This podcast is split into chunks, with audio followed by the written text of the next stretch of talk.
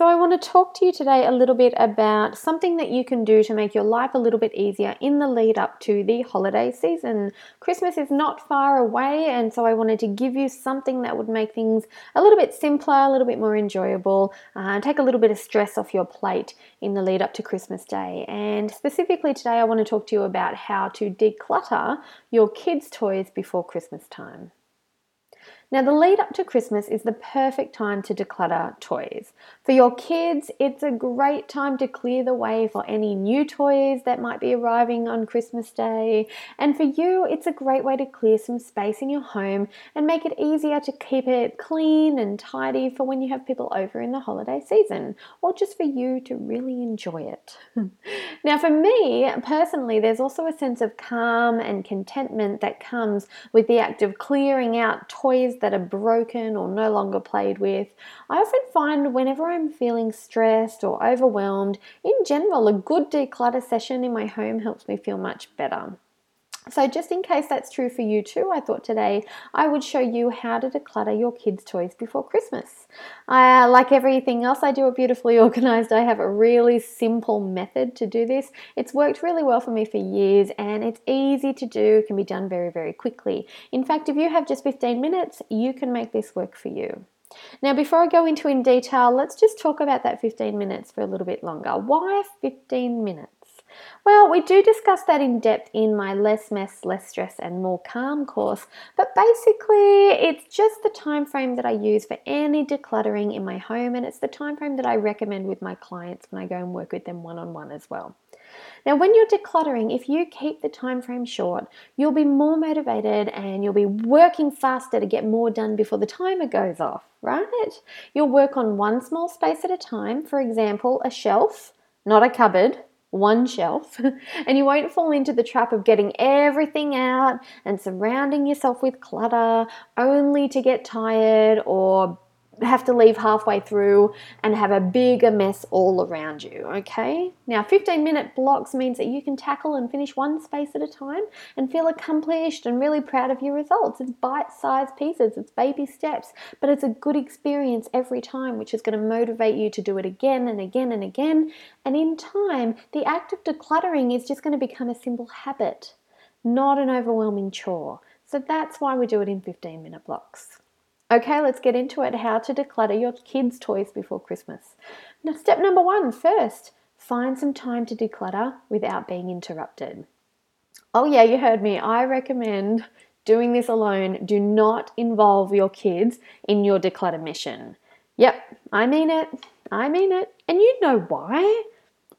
You know why? Every time you try and get rid of a toy, if the kids are with you, they're going to see you do it and they're going to be devastated. They'll be sad, miserable, moping. You'll feel guilty and nothing's going to get done. Now, you are the parent, okay? You know which toys are broken, you know which toys don't get played with. Okay, so find 15 minutes where the kids are busy or distracted or out of the house and get to work then. Step number two, next I want you to pick a small space to work on. Remember what I said before, we're looking for one shelf, one toy box, one drawer, okay? You can choose, but just choose one small space for now. Not a room, not a massive cupboard. Okay, you're going to set your timer on your phone or your micro, microwave or your oven, whatever you have your timer on. You want to set it for 15 minutes and do as much as you can within that time frame. Okay, step number three, keep it really simple when you're sorting.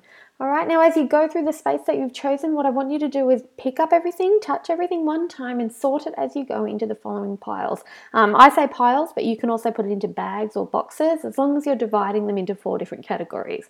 Category number one is broken and rubbish. Category number two is what I call missing pieces. Category number three is items that are in good condition and are played with regularly.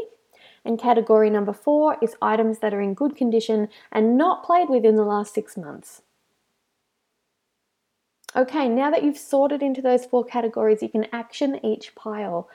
Category one, broken and rubbish. All you have to do is gather all of those broken pieces up and throw them out. It's quick and it's easy, and it's probably the most enjoyable part of this whole process. So go ahead and do that first.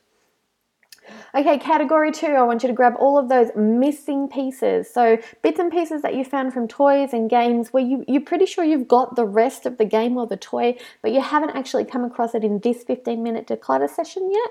What I want you to do is grab all of those missing pieces together, put them in one box or basket, and add a little note to it. I usually just write on a post it and stick it straight in with the toys or the pieces, and make sure you've just listed all of the toys and games that those pieces are from. Okay, just dump that little note in there, and then put this box up on a higher shelf where you can reach it easily, but the kids can't.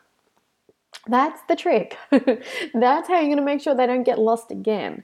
Now, as you come across the other pieces for those toys and games when you're decluttering the other shelves and drawers and spaces, then you're just going to throw all those other pieces in together into that basket. Okay, so eventually most of them are going to end up together in that basket, and then all you have to do is sort out the basket in a couple of weeks once you've done this declutter 15 minutes a few times and you've decluttered different spaces in your room. All right, next Put away the toys that are, that are in good condition and are played with regularly. Okay, now those are your keepers, so find a place for them to belong. Okay, you can even put them back in the drawer that you're decluttering, or you can put them in other spots around the room, that's fine too, and have a nice clear space for something new that you've done today. That's fine. Okay, in the last category, I want you to gather the toys that are in good condition and haven't been played with in the last six months, and you're going to donate those. You can sell them if you want to. If you want to take them to a market stall and make a bit of cash from them, that's totally fine. Also helps around Christmas time. Um, if not, just donate them. Just give them to kids in need. Now, if you can't bring yourself to donate them because you're worried that your kids are going to discover they're gone and going to be heartbroken and begging to get them back, if that guilt is just weighing on you too much, then don't donate them yet. Just put them in a box Make sure it's a box you can't see into and seal the box up. Either put the lid on or tape it down. You want to make sure that you can't see what's inside the box at a glance. Okay, now on the front of that box, I want you to stick a label with the date six months from now. And then I want you to go and put that box away in the garage or somewhere else where no one else is going to just come across it on a daily basis. Okay, so that's all put away now and it feels like it's gone right? Now, if the kids do ask for one of the toys that are in that box, all you have to do is tell them, hey, you're not sure where it is. And then you can offer to look for it the next day for them if they remind you. Okay? And then the next day, if they don't remind you, don't mention it again. Let them go play with the things in their room. All right? And just repeat that when it happens. And then the next time you actually do realistically stumble across the box, check the date. If it's been six months and you haven't had to open the box, then just grab the box, stick it in your car, donate it without even opening it up and looking at what's inside. Because you know what? If you haven't thought about it, you don't need it. Okay, and that's it. That's how to declutter your kids' toys before Christmas. It's a nice, simple way that you can do in 15 minute blocks, and it should take a lot of stress off your shoulders when it comes up to the holiday season. Clear out your spaces and, you know, generally have a nice, clear, uncluttered, tidy home or tidy toy area ready to get all filled up again on Christmas Day by the, by the sounds of it if your family is anything like mine. Now it's your turn. I want you to grab 15 minutes today or this week. Make sure you declutter one of the toy spaces in the in your home, and then hey, come on over to beautifullyorganized.com and comment on our blog post for the week. Let me know how you went, or you can always head over to the Facebook page, um, and yeah, let me know how you go. I can't wait to hear from you. I'll be back in next week's episode, and I will see you then. Thanks. Bye.